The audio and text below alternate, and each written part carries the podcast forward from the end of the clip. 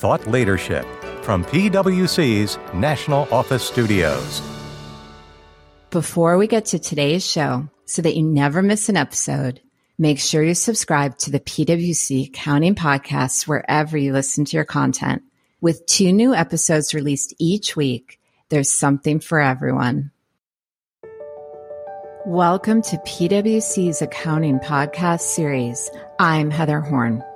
Thanks for tuning in to the second episode in our Full Disclosure Summer Series, a show all about presentation and disclosure from the top of the financial statements down to the last footnote. While it may sound like Accounting 101, I guarantee you'll learn something new today. As we continue our way through the financial statements, the topic of the day, the income statement. I think in all of financial statement and financial reporting, what you want to keep in mind is the users. You don't want to check the box on just the minimum disclosures. Sometimes you may need to enhance it to make it as useful as possible. That's one of my guests, Val Wieman, a PwC National Office partner. She'll be joined by Ashley Pierce, a PwC National Office director. I work closely with Ashley and Val on all of our National Office Thought Leadership content, so it's great having them on today's show. And with that, it's time to get started.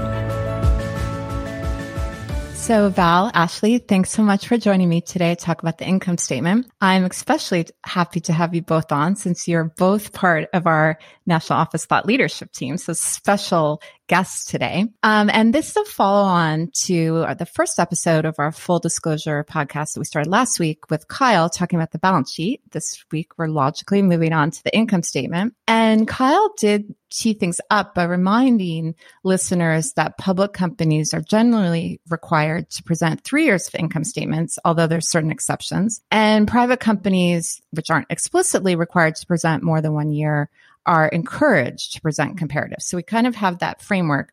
But Val, starting with you, I know that we actually have some requirements about which line items are required to be presented in an income statement. So can you give us some highlights?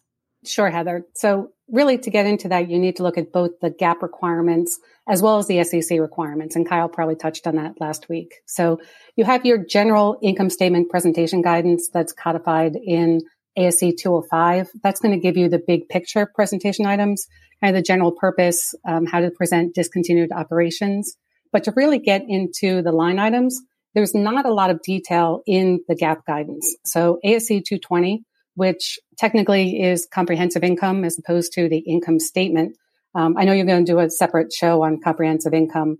So maybe I'll focus on the income statement part of that. But that's really where you're going to get into some of the details. It tells you that you need to have an individual line item for net income. It tells you you need to look at the components of net income. But other than that, the really granular level of the individual line items is going to come from the SEC guidance. So for a public company, that's going to be found in Regulation SX, item 503. And that requires, and I'm going to give them to you. I'm not sure how this is going to come across on the podcast, but there are 12 line items, and I'm kind of going to go through them. And they're in order as you would expect to see them on the income statement. So you would start with your revenue or sales by category. Then you have your cost of sales, your other operating expenses, where you would state them separately, the amounts that are not in the cost of sales.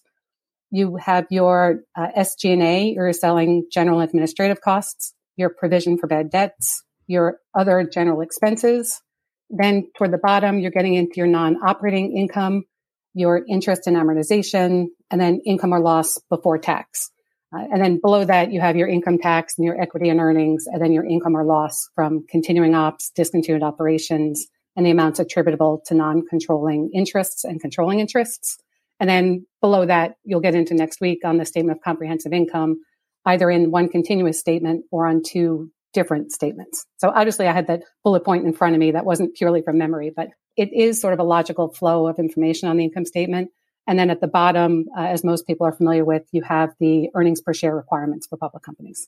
All right. So that was a great list, Val, although you could have just let it go. I'm sure people would believe you knew all those off the top of your head. But just one clarifying point I want to make sure. I think operating expenses, we have to state separately material amounts, not in cost of sales. So I don't want people left thinking they have to put every general ledger line item, right? It's just material categories. Is that right? Correct. Material items, but although they don't define what is material, there's not a specific financial percentage that you're looking for. Oh, so it's not like the balance sheet where they specify if it's over X percent. Correct. All right. That's helpful. And then one other one I had a question, just want to make sure, is non-operating income and expense. Is that always on the face of the income statement? It can actually be on the face or in the notes, and that's going to include your dividends, your interest, your gains and losses. But generally, in my experience, I've seen it on the face. Me too. So Val, one more question before we move on. You mentioned the fact that there's general guidance in the ASC, and then really companies look to these XX rules to understand the specifics. Kyle did talk about this, but can you just remind our listeners, if I'm not a public company, how would I think about these SX rules? I think I would look at them as recommendations. I think a lot of companies are just used to the order that SX requires and those categories, but there is a lot more flexibility on the if you're a non-public. So you can do it a little bit more logically. There'll be a little less consistency because companies have the latitude to call things differently. But I think over time, I've kind of seen that migration toward using the same categories that SX requires. Yeah. And actually my experience is the same. And I think in the context of our past podcasts where we're seeing more companies going public and other things, again, that can be helpful just to look to some of these rules in terms of how you're going to do your presentation. So, all right. So I think, Val, that's a great way to set the stage for what we're going to go through on this episode. And we're definitely going to talk in detail later in the series on revenue. And I think we've talked about it in past podcasts too, but I don't think we could do this podcast without at least mentioning some of the revenue requirements. So can you, Val, take us through a little more detail on when we should be breaking out captions of revenue? And again, I think this is coming from the SCC. It is. So for revenue, you're going to look at four main categories. So you'll need to show your revenue separately, and that's net revenue, so net of discounts or returns and allowances, from the sales of products, separate from the revenue for the provision of services, and separate from income from rentals and income from operating public utilities. So those categories are required to be shown separately if they exceed 10% of the total revenue. And maybe it's the clients I've had, but I usually see products and services as the main categories broken out. Anything other or anything less than 10%, you can actually combine into single line items. And you'll generally see this on 10Ks, although, again, practice, although you can have a condensed format where you don't need to break out categories on your interim financial statements, I usually see 10Qs with the same breakout just for consistency to what's being showed on the 10K. All right. So Val, I think that's a helpful background. But Ashley, why don't I go to you? Because I think one of the main questions I remember I used to get in this area is there often can be questions about distinguishing between revenue and gains. And so how do we think through which goes in which category? Yeah, that's right. We get that question a lot. And I think that distinction is also important because users of the financial statements often care more about revenue than, other types of income. So maybe first we'll start with revenue and then I can talk a little bit about gains. The definition of revenue that people are probably most familiar with is the ASC 606 definition. That defines revenue as inflows or other enhancements of assets of an entity or settlements of its liabilities, or it can be a combination of those things, from delivering or producing goods, rendering services, or other activities that are part of an entity's ongoing major or central operations. So I said that last part a little slower because I wanted to highlight that ongoing major or central operations. We sort of commonly refer to that as ordinary activities. And I think that's important in, making that distinction between revenue and gain. And one other thing that I do want to point out, that definition that I just, gave you from 606 very closely mirrors the current definition in concept statement 6. So you can have other things in revenue that are outside of the scope of, our kind of common 606 revenue from contracts with customers, like lease revenue or interest income from financial institutions. But that same concept of determining whether those transactions are part of an entity's ordinary activities, would still apply. So now to get to your question about what distinguishes revenues from gains. If you have a transaction that does not arise in the course of a company's ordinary activities or you know, it's not part of their ongoing major or central operations, that would not be revenue. You know, to give an example, a gain on the disposal of a fixed asset generally would not be revenue. But, you know, obviously there's a lot of judgment here, and it does require a company to sort of look within and evaluate what's central to their business and, you know, part of their normal everyday activities. And one other just kind of plug for disclosure here that I want to make, if there are, you know, different types of revenue, I talked about lease revenue as an example, you would need to break that out separately, either, you know, on the face of the income statement or disclose it separately in the notes from 606 revenue. So you need to show that breakout somewhere in the financial statements. All right. Great reminder. And then Ashley, because I think it's always easier to understand something if I've got a good example, let me ask you a fact pattern and I'm going to quiz you how you should be classifying these. So let's assume I'm an equipment rental company and I'm purchasing some equipment to rent and generate rental income, but then I'm going to sell that equipment at the end of its useful life to a third party. So would that final sale be part of revenue? I think it's going to depend on the facts and circumstances, obviously. I, you know, always caveat with that, but I think generally the answer would be no. If the ongoing major and central operations of that company is renting equipment, then likely they aren't in the business of selling that rental equipment as part of their ordinary activities. So I would expect that would probably be a gain on disposal of an asset. And we'll get into this a little bit later, but it would probably also be operating if the company shows an operating measure in their income statement. All right. Very helpful. And again, we'll talk more about revenue specifically in a future episode. So then if I move down to Val's next line item, or I should say the SECs, I guess, this would be cost of sales and think about operating expenses. So Val, what reminders would you have for our listeners on those captions? So for cost of sales, those are the costs that are directly related to creating the revenue. So directly related to the product sold or providing the services. And some of those are obvious for, you know, direct costs. You're going to have your labor, you're going to have your raw materials, and then you have your indirect costs like your utilities, allocated overhead or machinery depreciation. So things that, again, are necessary in the creation of that revenue. And for those allocations, that's really where judgment is required in order to do the allocation. And there's a lot of different ways that people can come up with as long as it's sort of a reasonable approach to allocating those costs. It's just important to remain that it's consistent so that all of your periods have sort of the comparable formula that you're using for that those indirect costs. And other than that, I mean, I did mention the revenue breakout at the 10% level. So if your revenue is broken out, you do want to break out your cost of sales as well into those same four categories.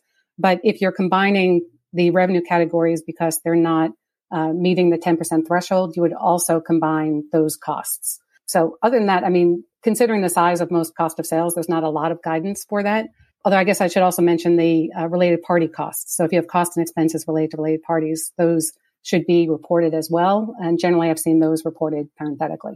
So Val, one point I'd like to raise, you mentioned indirect costs, utilities, which would include electricity. And I know you and I have both spending quite a lot of time on ESG and green accounting these days. And a question I've been getting from many companies is whether or not the additional cost of green power compared to sort of regular power could be or should be included in cost of sales. And I just say, I think it's evolving and we're seeing though companies starting to match up that cost with the specific cost of manufacturing. So again, I don't want to give a specific answer here. I think it's something we can cover in more detail, maybe in a future green podcast. But I would like to point out to companies, if you are purchasing green, this is something you should at least start thinking about and thinking about what your policy is going to be. So just had to throw that in for one of our latest topics we've been talking about. So Heather, maybe I'll move then to operating expenses.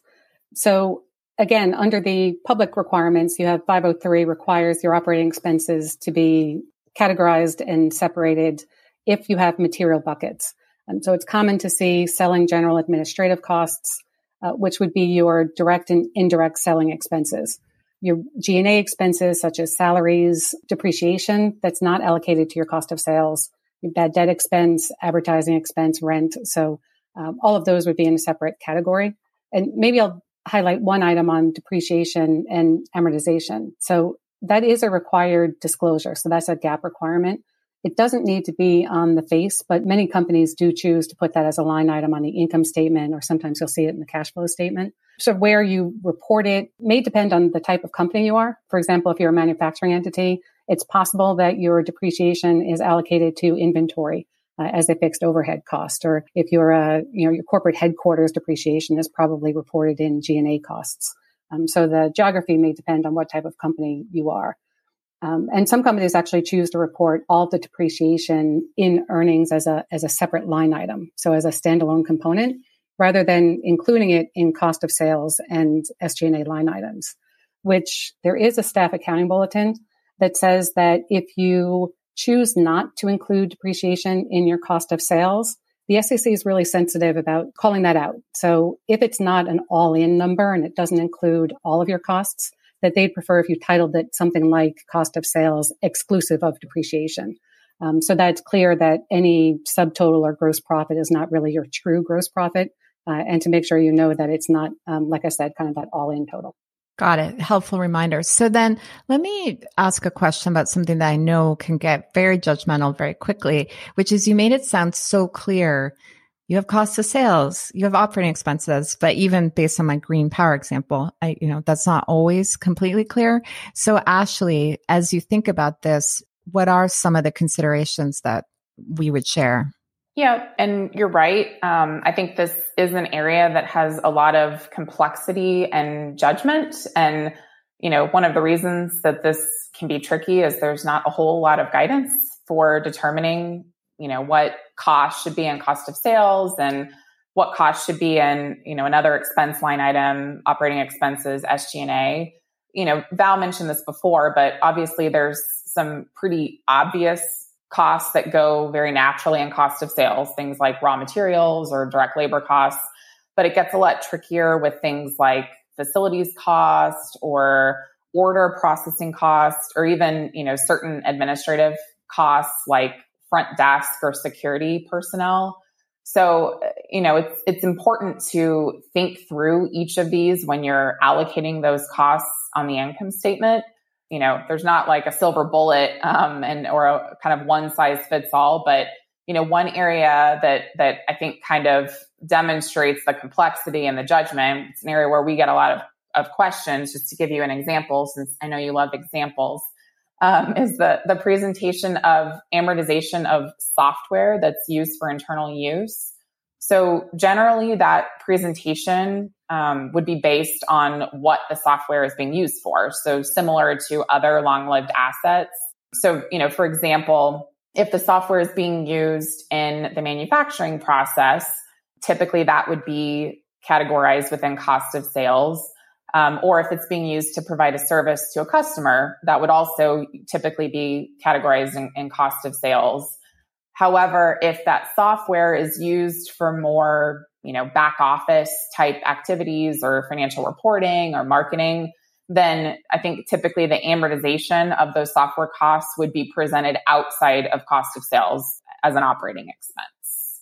I would also add that, you know, consistency is key. So you can't cherry pick, you know, where you want certain costs to go if other similar costs are in a separate line item. So I think it's important to look back and make sure you're being consistent, which Val mentioned, and you're classifying, you know, similarly to how you've classified similar costs in prior periods. All right. So then, Ashley, sticking with you, I know another area where we get questions and there's SEC comments are just thinking about operating measures and subtotals. And so how do we think about where it's appropriate to put these different subtotals in the income statement? Yep. And if you remember Val's, you know, list of 12 items, one of those items was not operating income because it's not required to be presented on the income statement. Neither the FASB guidance that she mentioned nor the SEC Rule 503 require it. However, you know, as you know, a lot of companies can and do choose to present an operating measure in their income statement. So if a company does choose to present operating income or, you know, some other operating measure, the distinction between operating or non-operating, again, typically is based on the relationship of the activity to the entity's ongoing major or central operations. But I think it's also based on the company's past practice or policy. So to the extent that they have charges that relate to activities for which revenues and expenses have historically been included in operating income, then, we would expect those to be classified as an operating expense and, separately disclosed if material, like you mentioned before. So, it's important to know if you've created a past policy for yourself on how to classify certain costs, and be thinking about that. I think, one pretty recent and prevalent example that we saw, a lot of companies dealt with this related to the cost of the COVID-19 pandemic, and whether or not those should be included in, operating income, assuming that operating income is presented. We saw most companies did include those costs in their operating measure. It's obviously dependent upon facts and circumstances of the company and the nature of the cost. But I think this would especially be true if the related revenue for those costs was included in operating income. So those are, just some things to kind of keep in mind as you're working through that. All right. Very helpful. So then, we've talked about some topics here that are very judgmental. And obviously, anytime there's judgment, there's different interpretations and outcomes. So Val, another area our listeners love to hear from us on is on SEC comment letters. So have we seen any SEC comments or any trends on SEC comments on cost classification specifically? So I think the SEC can ask for more information. So I wouldn't say there's a huge focus. It's not a real prevalent item, but definitely because there is that judgment between cost of sales and operating income, if the amounts are really large, they will ask companies for the components. They'll look at whether they agree with what's included in cost of sales or ask questions if certain amounts are not. Specifically, I mentioned earlier the depreciation. So they'll ask if depreciation is or isn't included in the cost of sales and why or why not, and making sure that that allocation makes sense. So that's really sort of the primary focus, making sure that anything you call gross profit, because of the importance of that measure, that it really represents sort of what it's purported to represent. All right. And then Val, regular listeners know we don't read on this podcast, but in the case of SEC comments, I'm always open to something read if there's an example comment you think might be helpful to share. See, I was trying to address it in broad strokes, but yes, I happen to have one, Heather. Just happen to. So we have two examples. One was, please tell us and disclose in an accounting policy footnote the specific types of amounts included in cost of sales, operating expenses, and general and administrative expenses. And then the other one asks, you present costs of goods sold exclusive of depreciation and amortization expense, along with the subtotal gross profit. Please tell us how your presentation complies with the guidance in SAB topic 11B, as gross profit appears to present a figure for income before depreciation.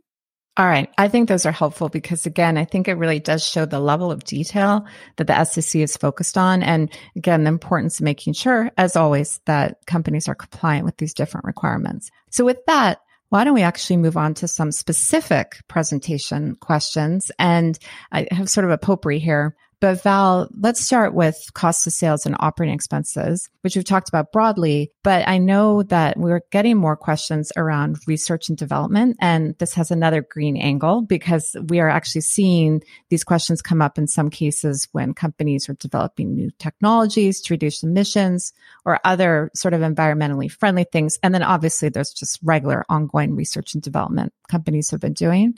So can you walk us through those requirements? Sure. And I think, R&D gets a little bit more challenging because there are so many different forms those agreements can take. So ASC 730 requires you to disclose the R&D charge to expense for each period where an income statement is presented. But the question that you get is, what about for programs and arrangements where you're receiving reimbursement of those R&D expenses from another party? So basically a funded R&D project. Some people can look at it and say that that should be revenue. Some people may look at it and say that's an offset to expense.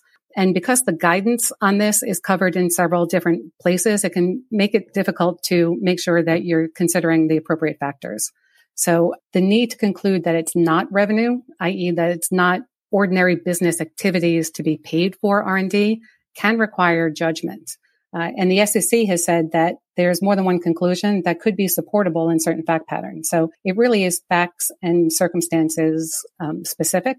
But once you choose an approach, it really should be applied consistently. And then you should also disclose your policy as to sort of what decision and conclusion you've come to. All right. And then Ashley, I know a lot of times we see that these R&D arrangements are actually structured as collaborative arrangements. So how would you think about the presentation and disclosure requirements in that case? I think it's important to know that if you have transactions that are within the scope of ASC 808, which is the collaborative arrangements guidance, there's certain presentation disclosure requirements that, you know, go along with that. So the first one, you're required to disclose information about the nature and the purpose of the collaborative arrangement and any rights and obligations that the company has under that arrangement. You're also required to disclose any accounting policies that have been elected with respect to those arrangements. And, you know, from a presentation perspective, you're required to disclose the income statement classification and the amount that's attributed to those collaborative arrangements for each period for which an income statement is presented. So, Ashley, I'm assuming since you're required to disclose where in the income statement collaborative arrangements are presented, then that's because there's not prescriptive guidance on where it needs to go. Yeah, that's right. The collaborative arrangements guidance doesn't prescribe specific presentation for how they should be presented. However, it does preclude entities from presenting those transactions with collaborative partners that are outside the scope of ASC 606 with revenue that's subject to ASC 606. And, you know, as far as the presentation goes, companies have a few options. They can present it based on analogy to other authoritative guidance, or if there isn't, you know, appropriate guidance to analogize to, they can, you know, have a reasonable, consistently applied accounting policy election, and, you know, make sure that they're applying it consistently. So, you know, that's not to say that these arrangements can't be revenue. I think generally there likely are instances where it would be acceptable to present collaborative arrangements as revenue. However, again, they just can't be combined with revenue that's in the scope of ASC 606. One other thing I did want to highlight, not specifically related to presentation, but just because I think it's so important, you know, but before you even get to the point of presentation, when you're in, you know, this collaborative arrangements, you know, land, you need to make sure that you've evaluated the scope, and make sure that, you know, just because you're in the scope of the collaborative arrangements guidance, you still might conclude that part or all of the arrangement is in the scope of 606. So, you know, you can't use this ASC 808 guidance to avoid complying with 606. So that's always kind of your step one, is to figure out whether, you know, what's your unit of account and whether you have pieces that need to be accounted for under 606. So then, Val, I'm going to turn back to you and it's just ask a general question if there's any other specific presentation reminders you would highlight. It's such a potpourri of areas, but I guess we touched on the related parties and the depreciation. I guess maybe 2 points on long-lived asset impairments.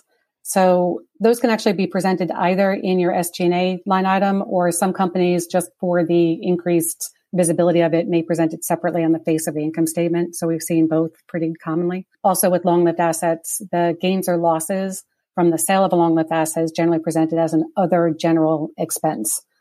So again, calling that out as a specific line item. Maybe also restructuring charges and related impairment charges in that regard. So if you're disposing of a component, it's likely that your restructuring charges are not specifically related to that component. So it's probably not discontinued operations. And that's covered in a specific SAB topic that says that that would generally be part of your income from continuing operations and then disclosed separately if it's material. All right. So definitely that was appropriate. And I maybe could summarize all of those by saying that anytime you're dealing with something that's not usual necessarily for your company, it probably makes sense to check the rules to see if there is a specific requirement. That would be fair. All right. So then, Val, let me ask you another question. And we talked about operating expenses and types of expenses within operating expenses, but I know we also talked about non-operating income and expense right at the beginning. So are there any specific presentation requirements we should think about there? So maybe I'll focus on the non-operating income and expense, which you can show as one line item net. So you can include that as a single line item, except if there are significant items within it. So you really want to show them gross. So you don't want two material items that are offset to be an insignificant amount. If it is two material items, you would want to show those separately. But generally for immaterial amounts, you can net off the other income and expense. The other nuance there is that a lot of times you'll see interest expense included in those totals, which you really should not net off because from an SEC standpoint, that would be required to be shown separately in its own caption for public companies. So you wouldn't want to include that in sort of the all other category at the bottom of the income statement. All right. Very helpful. So then, Ashley, let me go back to you with the topic where I know you've got a lot of questions, which is around the presentation of government grants. And I think with the CARES Act last year and then potential additional programs this year, there's been a lot more focus on government assistance. And I know there's different requirements depending on the accounting model that you use. So can you just give us the highlights of what companies should be thinking about if they are in receipt of a government grant? Yep. Yeah, we saw this a lot, as you mentioned, this past year with, various parts of the CARES Act. We also see government assistance where an organization negotiates directly with a government agency to, build a new factory or open an operation that's going to bring, a large number of jobs to a particular jurisdiction. So I think it can kind of, span across the spectrum. But the issue here is that there's no explicit U.S. GAAP guidance for government assistance to for-profit business entities. There are, two models that commonly get analogized to. The first one is within the international accounting standards, and that's IAS 20. I think that's the one that we see more commonly applied in these situations. The second one is the not-for-profit contribution model that's codified in ASC 958-605. And the FASB staff has said on a few occasions that business entities are not precluded from applying that guidance, by analogy. I think which model the company uses is going to depend on the nature of the grant and their past accounting, which I know I sound like a broken record, but you need to look at your past history. And if you've received similar grants and accounted for them, a certain way, then you need to make sure you're applying a consistent policy going forward.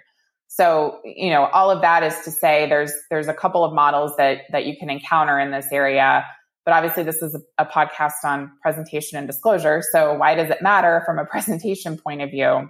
If you're following the not-for-profit contribution model, you would recognize the government assistance as grant income on a gross basis separately from the related expense. And if you're following the IAS 20 model, the presentation is going to depend more on the nature of the grant, whether it's related to income or whether it's related to assets. But generally, you have more leeway here as to whether you present the grant gross as other income or whether you present it net and deduct it from the related expense. So I won't go into a lot of detail here because we do have a few really good podcasts that we've done on this in the past that kind of dives a little bit deeper. But the one thing I will say is, the presentation isn't the only difference between the two models. There is also recognition differences, related to the timing and pattern of recognition. So I would refer listeners to those podcasts for more information.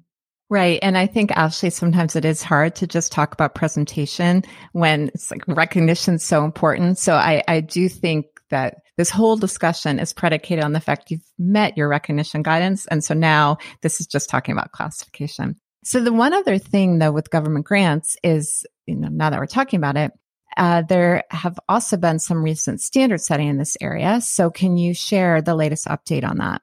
Yep. Yeah. So some of our listeners might know, I think we might have mentioned it on a past podcast, but the FASB has had a project on their technical agenda for more than a few years now, focused on disclosures for government assistance to for-profit business entities.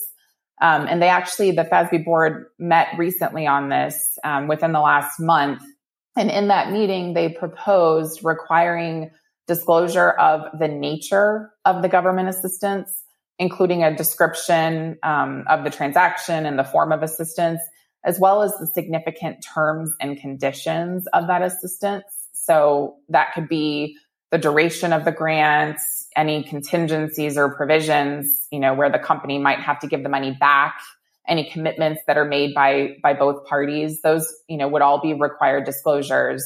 And then obviously, you know, depending on the type of the assistance and the type of, you know, entity that's receiving the assistance, sometimes these arrangements can be sensitive. And so, you know, if an entity is legally precluded from disclosing some of this information, then they should disclose a description of the general nature of whatever the information is that they've omitted and the legal reason that they omitted it.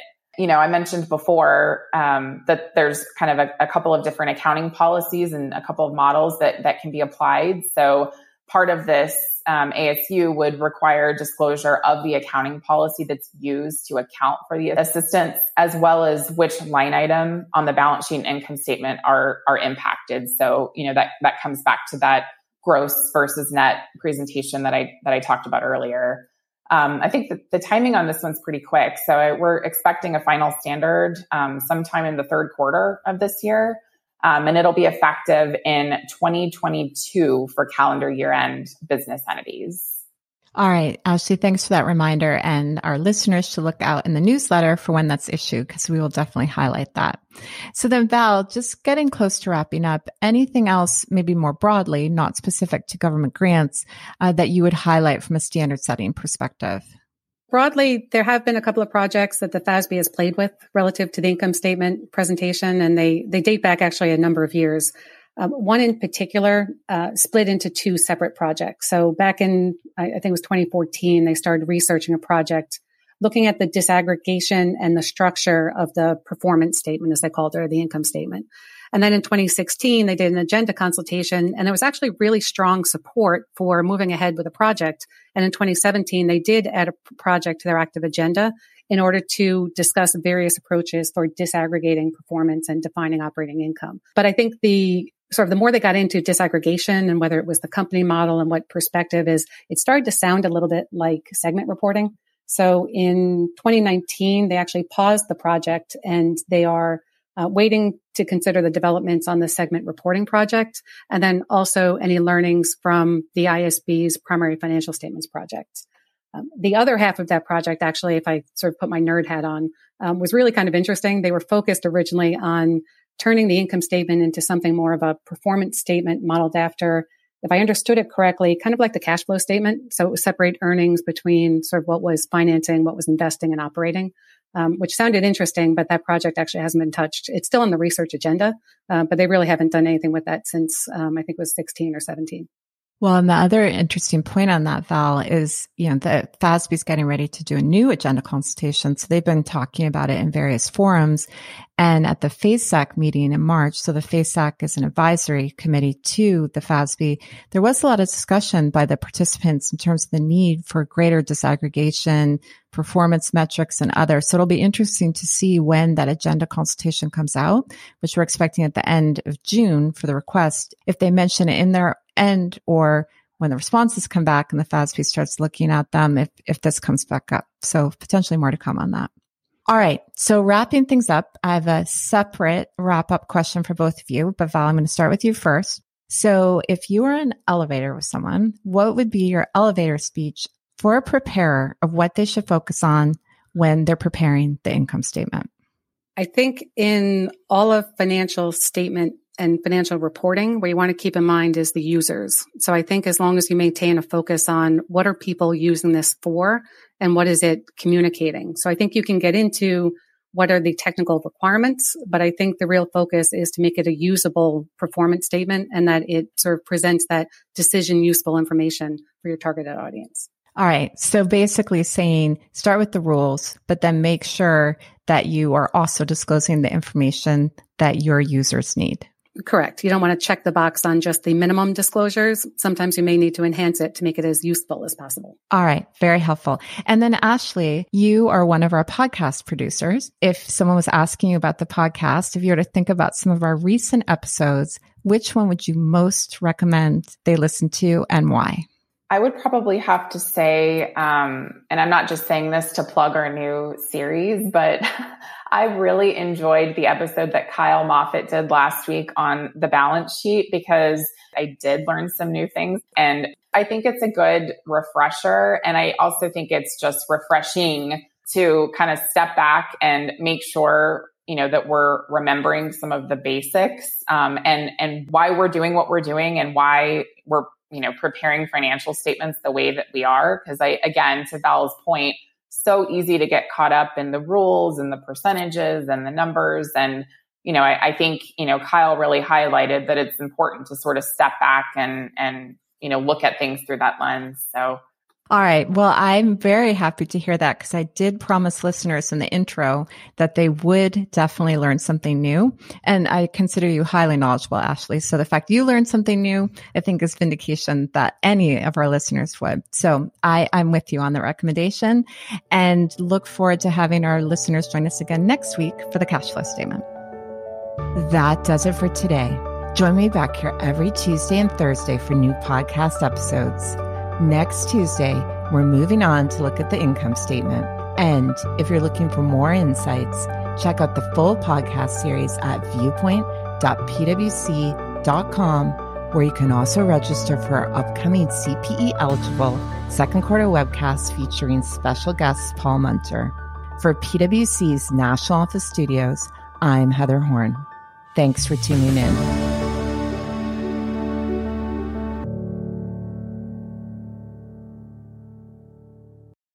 This podcast is brought to you by PwC, all rights reserved. PwC refers to the U.S. member firm or one of its subsidiaries or affiliates, and they sometimes refer to the PwC network. Each member firm is a separate legal entity. Please see www.pwc.com/structure for further details. This podcast is for general information purposes only and should not be used as a substitute for consultation with professional advisors.